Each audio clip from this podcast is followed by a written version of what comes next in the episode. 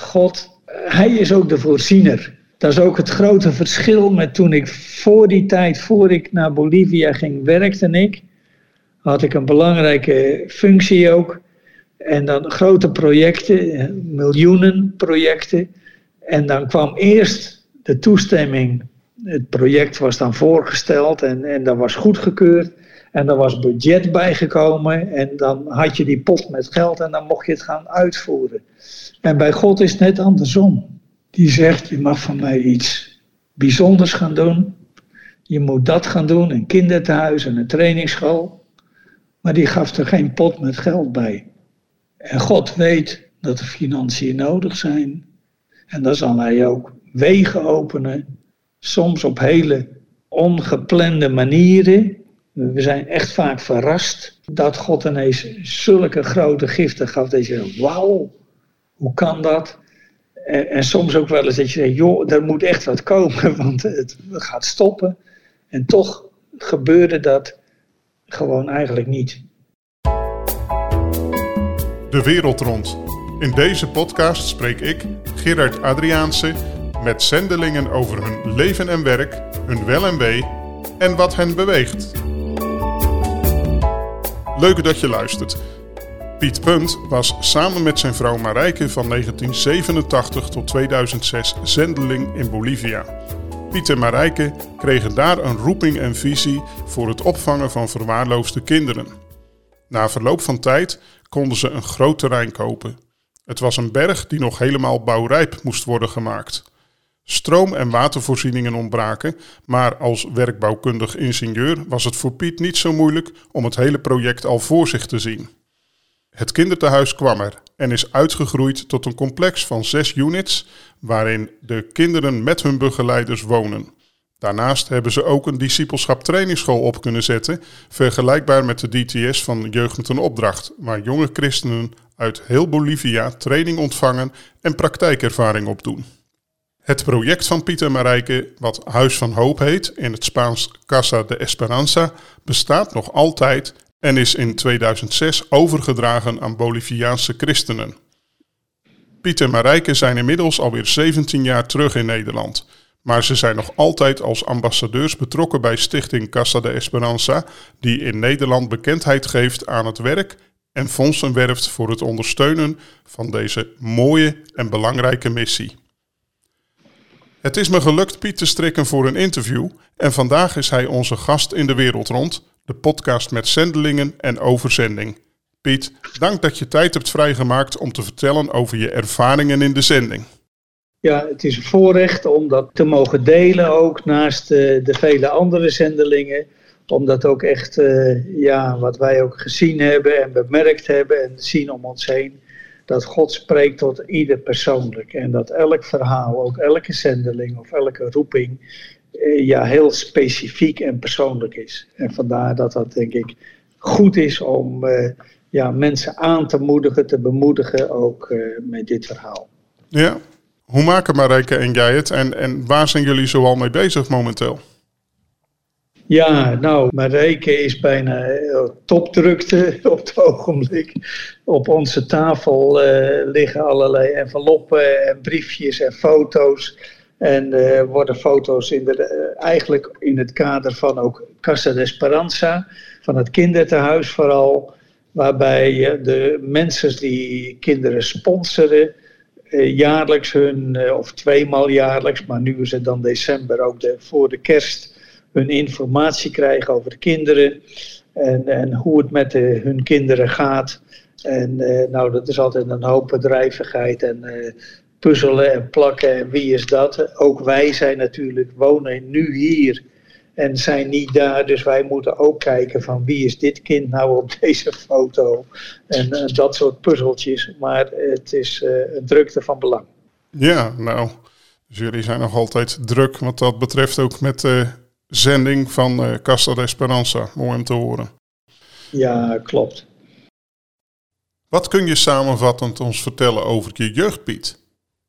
Nou, ikzelf, maar ook Marijke trouwens, zijn opgegroeid in een uh, gereformeerd gezin. Gewoon een gemiddeld gezin, wat uh, actief en betrokken was bij de kerk. We hebben elkaar al vroeg leren kennen, zo in de, in de, de jeugdtijd van 14, 15, 16 jaar. En ja, de, de, ik zeg wel eens de aanhouder wint. Dus ik heb ze gewonnen uiteindelijk. We zijn getrouwd en hebben drie kinderen gekregen. En uh, ja, zo is het uh, begonnen eigenlijk. Piet, kun je nog het moment voor de geest halen dat je voor het eerst over zending hoorde? Weet je dat nog? Eigenlijk uh, heeft dat nooit gespeeld, eerlijk gezegd.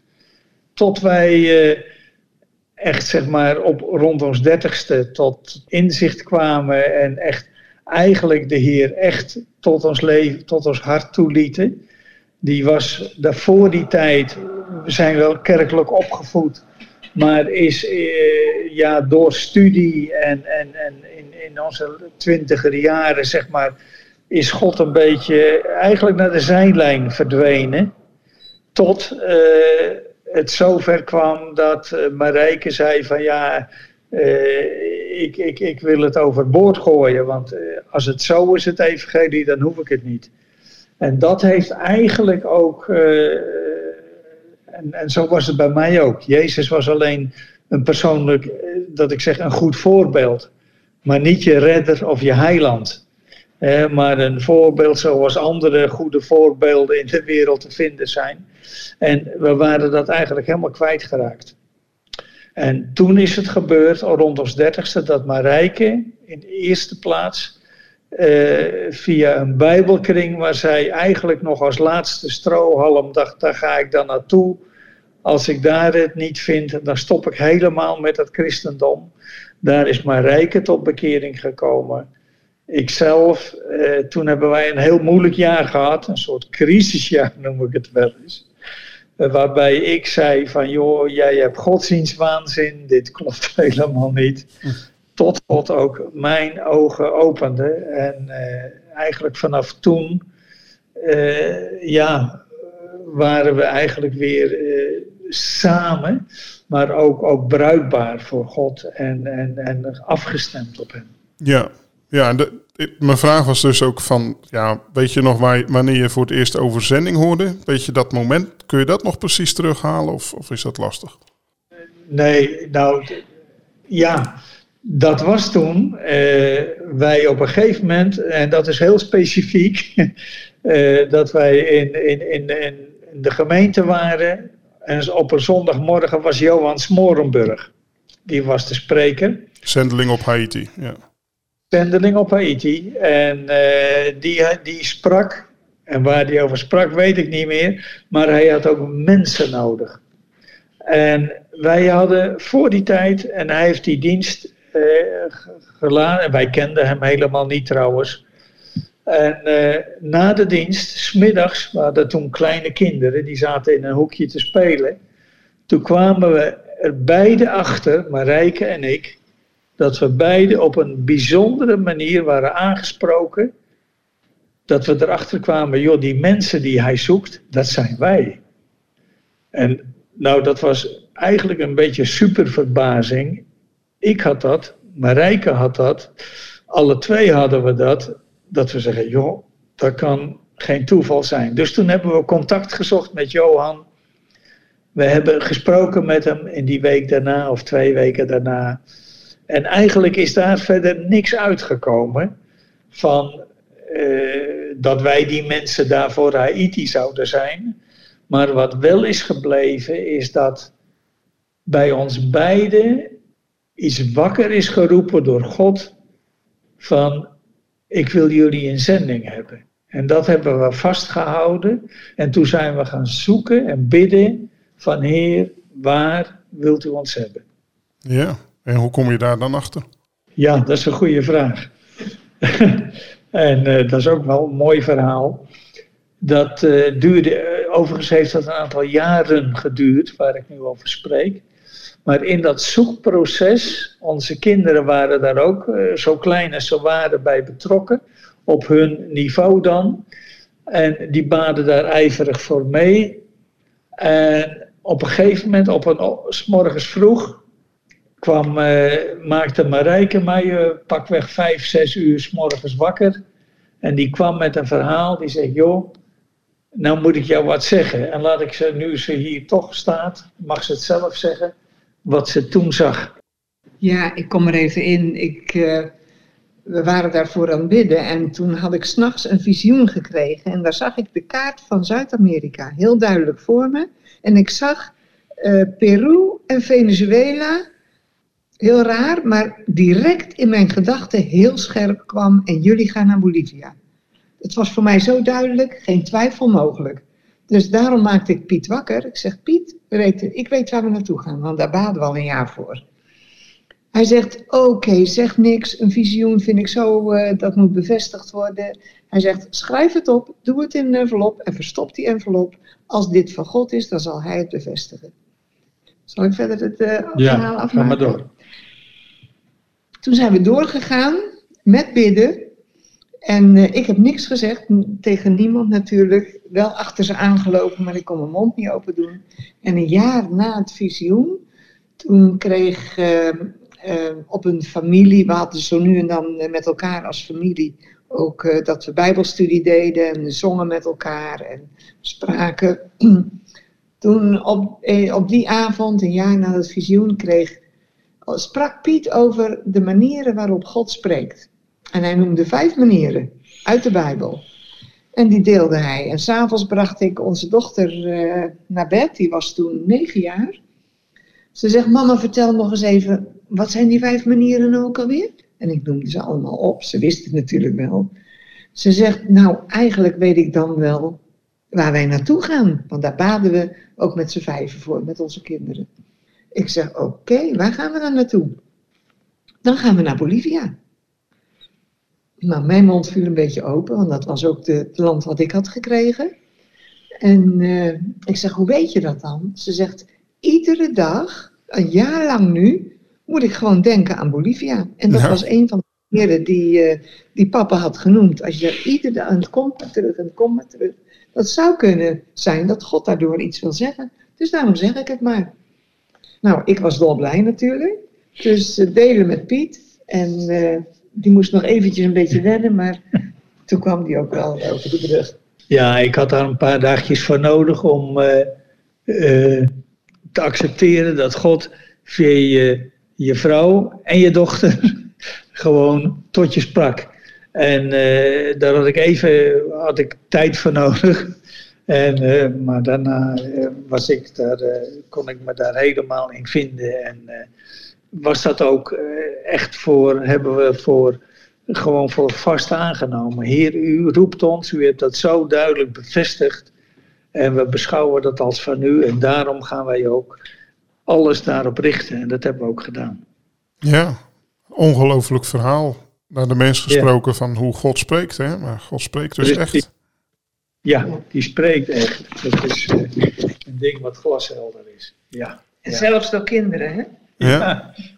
Kijk, jullie kinderen waren dus, zoals jullie ook aangeven, betrokken bij het verlangen om zendeling te worden. Maar toen jullie naar Bolivia vertrokken als zendelingen, waren jullie drie kinderen inmiddels tieners. Was het makkelijk om hen mee te krijgen? Ja en nee. Wat betreft hen was het eigenlijk, waren ze er klaar voor.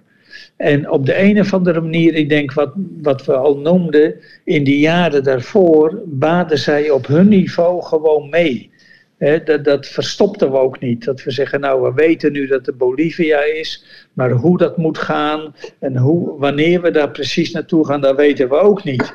En, en, en daar waren zij bij betrokken en daardoor waren zij ook gewoon eigenlijk al in hun hart daar helemaal op gericht.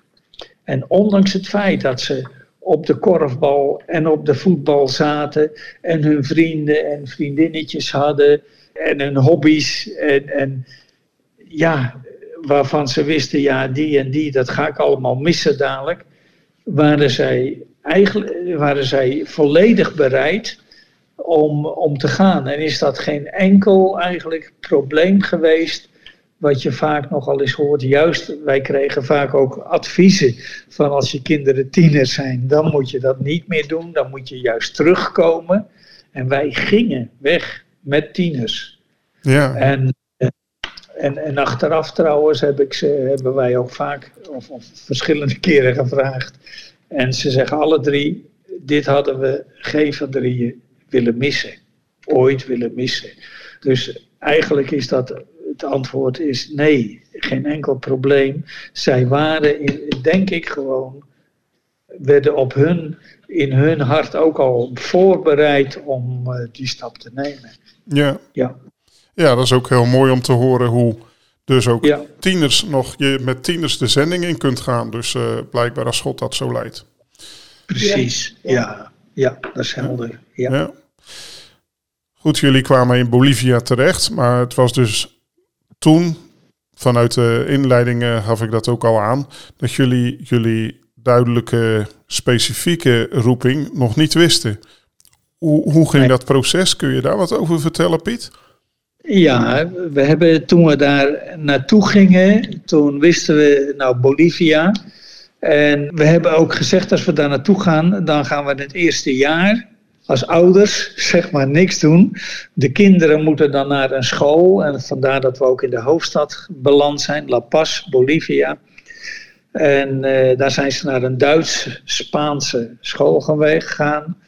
Die, dat lag het dichtst bij uh, onze zeg maar, schoolopleidingen en ook hun de scholen erkennen, hun uh, diploma's.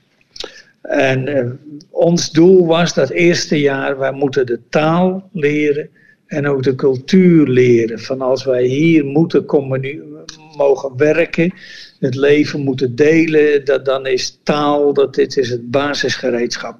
Dus wij moeten eerst de taal leren en, en de cultuur leren kennen. Nou, dat hebben wij, wij hebben ook besloten het eerste jaar dat we niks actief zouden doen, zeg maar in bediening of, of iets dergelijks. Gewoon leren, ja. Uh, en dat hebben we ook gedaan, beide. En uh, daar hebben we de taal dan, uh, de Spaanse taal geleerd. En de kinderen die liepen ons daar ver vooruit. En op een gegeven moment, half in de rit, waren wij steeds die ik vroeg aan de kinderen: hoe zeg je dit? Hoe, hoe, hoe moet je dat doen? Ja. En ze waren daar vlotter in op school dan wij als veertigers inmiddels, die die taal moesten leren. Ja. En daarna ben ik begonnen. Zijn wij, hebben we twee. Marijke is een beetje. We woonden in de hoofdstad. Kinderen zaten op school. Marijke is met een hart voor evangelisatie van kinderen. Is ook daar vlakbij. Woonden wij bij een ziekenhuis. Is daar eh, kinderen gaan bezoeken. Zieke kinderen. evangelisatieuurtjes georganiseerd. En ook in kerken was ze actief om juist uh, jeugd- en kinderwerk echt te promoten. Wat daar helemaal in de kinderschoenen stond in die tijd. Ik zelf ben reizen gaan maken met de Assembleas de Dios, de Assemblies, die daar ook werkten en waar we contacten mee hadden. En om met mannenbroeders, Boliviaanse mannenbroeders, op reizen te maken naar afgelegen gebieden, plaatsen, om kerken en gemeentes toe te rusten met het woord, met studies, maar ook heel praktisch met materialen. Ik had video's ik bij me, ik had een televisie in de auto met dingen en, en de, die film Het leven van Jezus. En we konden op veel manieren, veel boeken en, en, en uh, konden we gewoon helpen om daar ook eh, de gemeentes te ondersteunen en te bemoedigen. Ja, dus je deed ook eigenlijk wat jullie deden, wat je hand vond om te doen, om het zo te zeggen. Ja, eigenlijk wel. Ja, precies. Ja. Maar goed, op een gegeven moment kwam er iets op je pad, waardoor je als werktuigbouwkundige natuurlijk uh, ja, goed uh, je talenten kon gebruiken. Hoe kwam dat zo? Dat, hoe kwam dat kinderthuis en, en dat plan op jullie pad? Ja, dat is wel een mooi, ook een apart verhaal eigenlijk. Kees en Fieke, goed hart, die uh, kwamen regelmatig uh, ook uh, in Bolivia. En daar op een gegeven moment hebben we ook met hen een gesprek, gesprekken gehad. Af en toe waren ze dan een aantal dagen bij je. En we hebben daar ook op een gegeven moment gedeeld, en dat was in 91. toen waren we er al een paar jaar dat we ervoeren dat het maken van reizen moeten we niet zo doorgaan. Maar we wisten eigenlijk niet goed hoe verder. En we hebben het met Kees en Fieke uitvoerig gedeeld ook. En, uh, en ik herinner me dat toen Kees, toen ze weggingen, toen we ze, net voordat we ze eigenlijk naar het vliegveld brachten, dat ze zeiden, dat Kees zei, nou joh, ik heb een advies voor je. En dat ik, dat oh, nou komt het. Ja? en toen zei hij, toen zeg ik, wat is het Kees? En hij zegt, weet je wat jullie moeten doen? Jullie moeten gewoon bidden. En nou, toen heb ik gezegd eigenlijk bedankt. Van, dat weten we dan. En we hebben ze naar het vliegveld gebracht en terugrijdend naar beneden. Dat was daar in een dal waar we woonden. En toen zeiden we tegen elkaar, nou hoe gaan we dat doen? En uh, die komende dagen daarna waren we daarmee bezig. En we hebben besloten om gewoon echt een tijd apart te zetten. Twee maanden hebben we apart gezet om te bidden. En alle activiteiten eigenlijk, die, behalve de lopende, de afgesproken dingen, maar de hele agenda verder open te houden. Om God te zoeken, te luisteren, bij hem te zijn, te zeggen, Heer, wat wilt u dat we doen? Dat hebben we gedaan. En aan het eind van die twee maanden, om een lang verhaal kort te maken, sprak de Heer op een ochtend toen we op ons kantoortje samen zaten. En binnen een half uur twee dingen. Een kinderthuis voor kinderen die geen ouderlijke zorg hebben. En een jongere trainingsschool. Eh, ziende gewoon de hoeveelheid mensen ook, die uh, jongelui die er waren, maar die, die ja, wel misschien God leren kennen, maar niet wortelen in hem. En, en dus die twee dingen, dat was een trainingsschool en een kinderthuis. Uh, dat kwam toen uh, ja, gewoon boem. Als in één keer. Het, dus toen wisten, en toen hebben we op praktische redenen gezegd: we gaan met het kinderthuis beginnen. Als dat een beetje loopt, dan pas daarna in tweede instantie gaan we aan de trainingsschool denken. En zo is het ook gebeurd. Dus in 92 hebben we eigenlijk zijn we het kinderthuis gestart. Met, uh, dat is ook een heel apart verhaal. Maar goed, uh, en in 97, vijf jaar daarna, zijn we er met de trainingsschool begonnen. Ja, en dat noemde ik natuurlijk ook al in mijn inleiding. Want dat was een, uh, een groot terrein wat jullie aankochten. Waar je dus heel veel werk aan had. En dat, dat heeft dus geleid tot tot het kinderthuis, wat tot op de dag van vandaag draait. Ja, tot beide dingen trouwens. Hè. Dus ook het, het, de trainingsschool die ligt ook geografisch bij, tegen het kinderthuis aan. Dat zijn buren, dat is gewoon één terrein wat wij destijds gekocht hebben of, of in, in tussentijds ook nog uitgebreid hebben. Maar die, die twee dingen die liggen geografisch dus naast elkaar. De trainingsschool en het kinderthuis. Ja. Ja, mooi. En die trainingsschool is ook eigenlijk gebaseerd op het principe van de discipelschap trainingsschool van Jeugd met Opdracht. Begrijp ik dat goed? Klopt. Uh, jeugd met een opdracht doet dat iets grondiger. En dan bedoel ik, die hebben een halfjaarlijkse cursus van drie maanden praktisch outreach en drie maanden zeg maar onderwijs. Bij ons is het tien weken. Dus dat is veel korter. En waarvan twee weken praktisch en acht weken onderwijs. Dus uh, dat is een beetje een gecondenseerde uh, jeugd met een opdrachtcursus. Maar we hadden daar ook goede relaties mee, ook vanuit jeugd met een Robert Chili en Bolivia. En daar kwamen vaak ook mensen, trouwens ook vanuit Nederland, soms lesgeven en onderwijs geven. Wij zelf ook allemaal. Waldo en Annemiek hebben met name in, dat, in die, die zijn met ons, die, die zijn getrouwd en gelijk na hun trouwen daarna toegekomen. En met z'n vieren hebben wij dat gestart. Maar vooral Waldo en Annemiek, denk ik, hebben daar vorm aan gegeven. En uh, de eerste vijf, zes, zeven jaar uh, het, uh, de trainingsschool gedraaid. Ja, ja. en Annemiek, dat is jullie dochter en Waldo is jullie schoonzoon. Hè? Klopt. Ja. ja, sorry. Ja. ja, nee. Even ter verduidelijking voor de luisteraar. Hè? Ja, nu is het zo dat Jeugd met een Opdracht normaal ook uh, van de mensen die bij hen werken een DTS vragen om eerst die zes maanden cursus te doen. Hebben jullie die ook gedaan?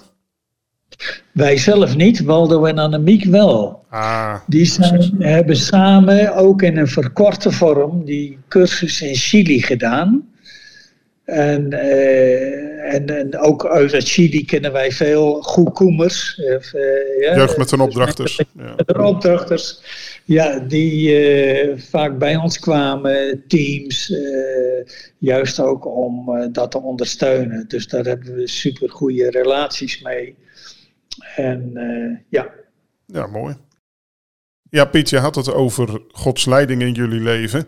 Uh, wat zijn nog een paar dingen die bij je zijn blijven hangen als je het hebt over Gods voorzienigheid op het zendingsveld?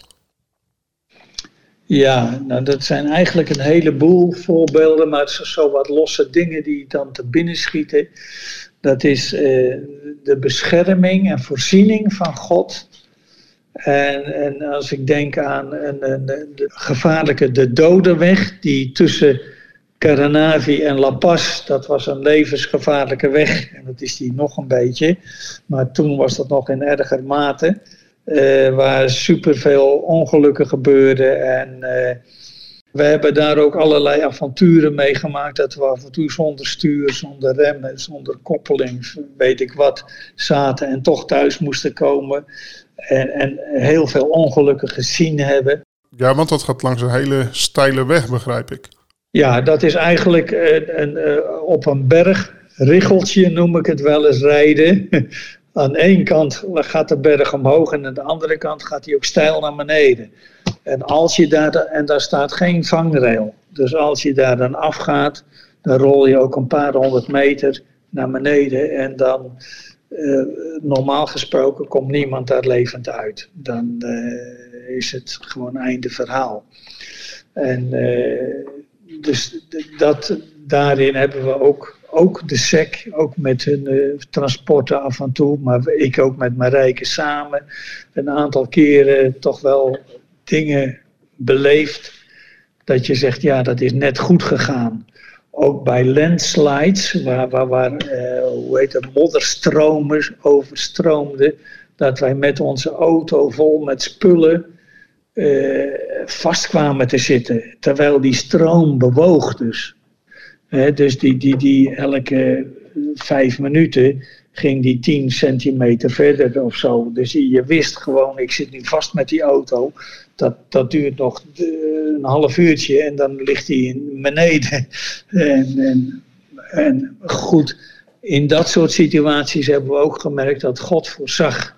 Dat er net op laatst vaak meestal echt op laatst een, een, een, kabel kwam, een oplossing kwam.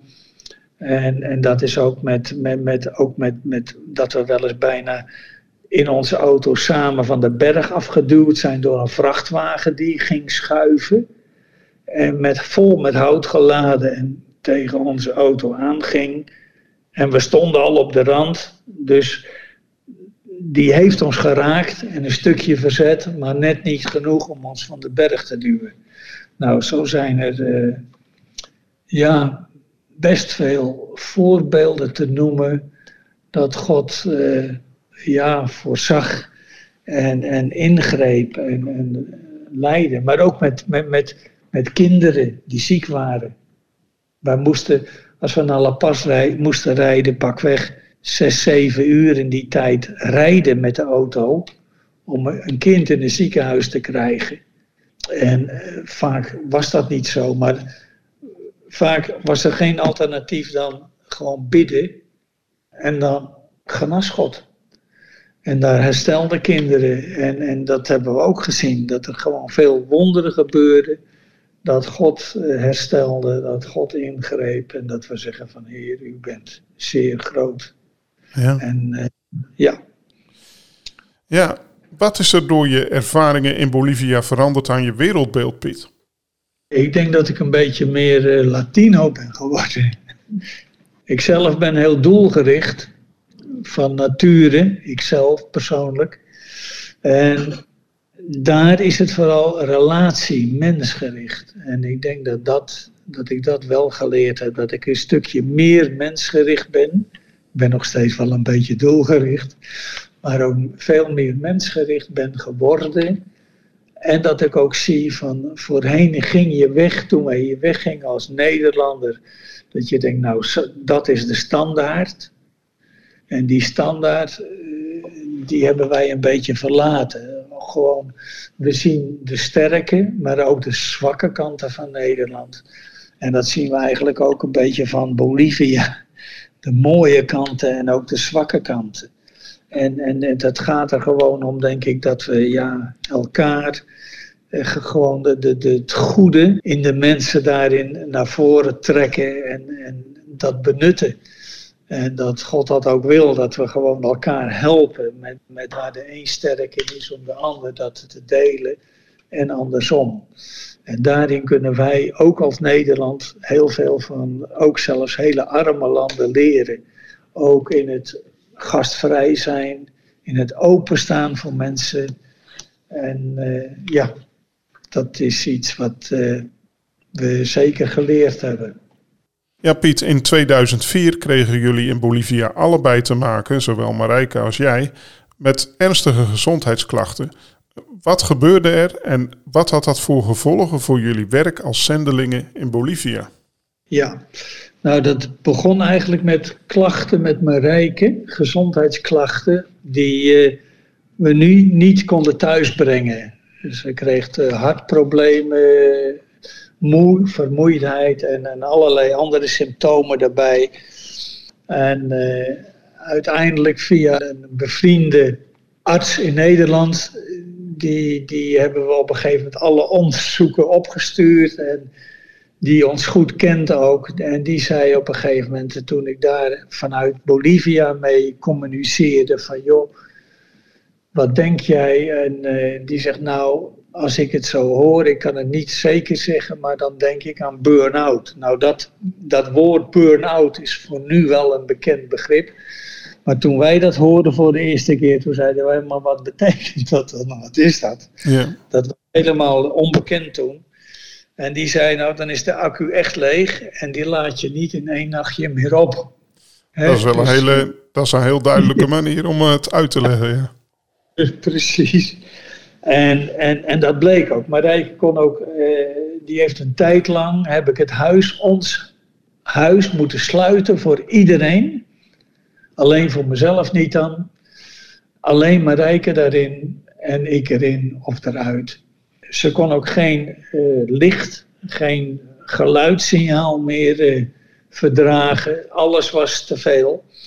En ja, eigenlijk door rust en door haar kleine wandelingetjes met een paar grote honden erbij, omdat dat daar op die weg vaak moet, om, vanwege veiligheid, dat je een paar grote beesten bij je hebt, heeft de Heer haar als het ware hersteld. Is er weer gewoon rust gekomen. En eh, eh, toen zij zeg maar helemaal plat lag, dat was rond Pasen. Uh, dus zo april, maart, april ergens denk ik. En in augustus zouden wij, toen was je weer wat opgeknapt Marijke, toen zouden wij naar Chili gaan op vakantie. Twee maanden echt eruit, alles, het hele kinderthuis en al het werk achter ons laten. En uh, op weg daar naartoe, dat liep via La Paz, heb ik in La Paz, moest ik de auto, uh, uh, we zouden de zondags weggaan en zaterdagsmiddags zak ik in La Paz in elkaar. En uh, bleek ik een hartinfarct te hebben. En, uh, of achteraf, wat meerdere hartinfarcten had ik al gehad, maar dat wist ik niet. en uh, ik kwam in een kliniek te liggen en die arts, die, die cardioloog, die zei, nou je moet je kinderen waarschuwen. Want er is 10% kans dat hij het overleeft. Wow. Nou waren onze dochters op dat moment beide werkzaam in Caranavi en onze zoon in Londen. Die zijn allemaal gekomen. Uiteindelijk gelukkig niet om afscheid te nemen. Maar eh, dat heeft toen, daar ben ik twee weken zeg maar in La Paz, hebben ze me helemaal stil gehouden op bed. En eh, alle rust. En daarna ben ik met de cardioloog naar Argentinië gevlogen voor een, uh, naar een hartkliniek waar ze stents bij mij geplaatst hebben.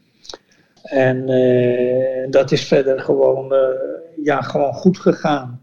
En eigenlijk vanaf die tijd met de medicatie die ik dan heb, ik heb wat pilletjes die ik moet slikken. Maar verder gaat dat gewoon goed.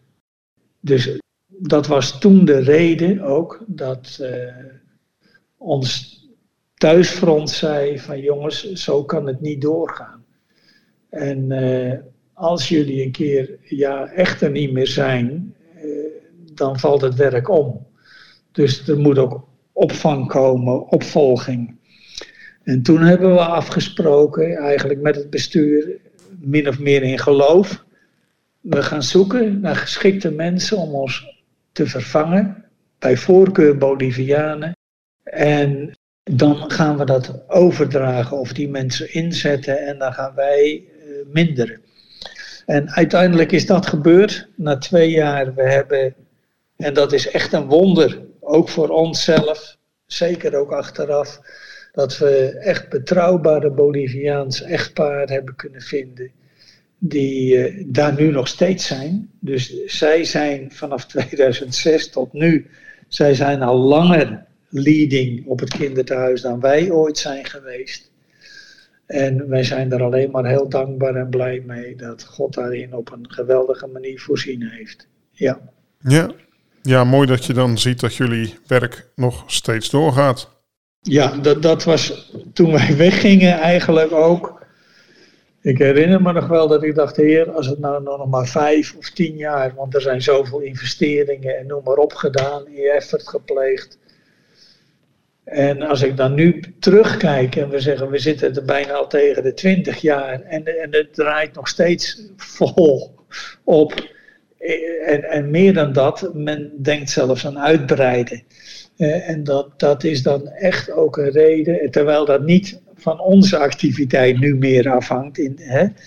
Dat zijn echt eh, de mensen daar en, en Gods zegen die daarmee samenhangt, dat het werk gewoon doorgaat. En, en Casa de Esperanza nog steeds een plek is waar kinderen gewoon die uh, ja, geen ouderlijke zorg hebben, een plek kunnen vinden en een bescherming en beveiliging kunnen vinden. Ja, dat is inderdaad heel bijzonder. Maar toch ook bijzonder dat je ook zo hersteld bent nadat ze je 10% kans gaven om, uh, om te overleven. Ja, nou dat is zeker. Dat, dat moesten we ook in het begin erg aan wennen, moet ik zeggen. Van, uh, ik herinner me nog wel, ook, ook toen wij al in Chili op vakantie waren, na die opname, na een weken in, in, of een aantal, ja, een week of zo, twee weken in Argentinië.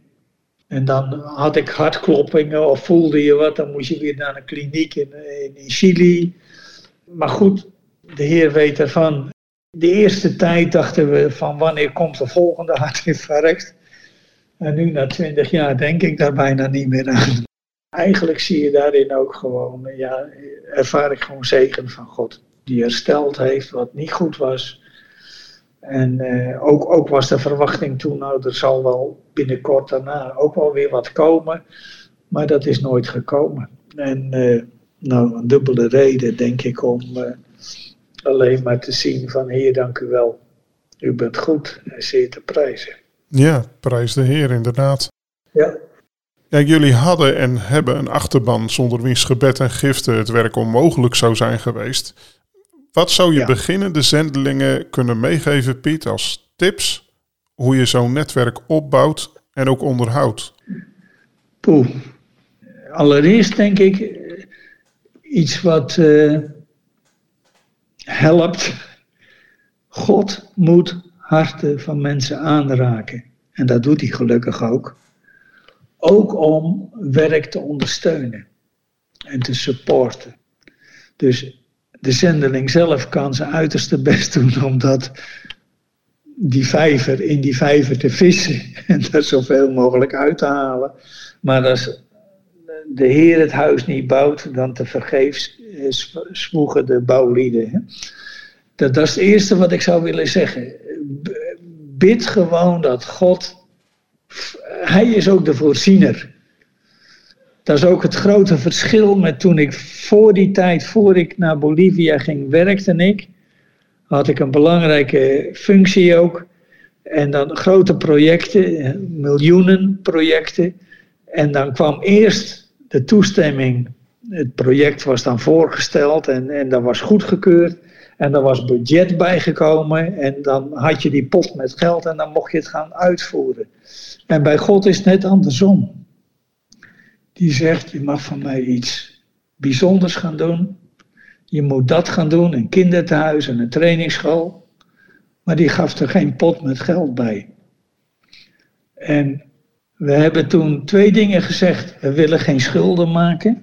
Dus we gaan geen geld lenen. Als het niet is, stoppen we.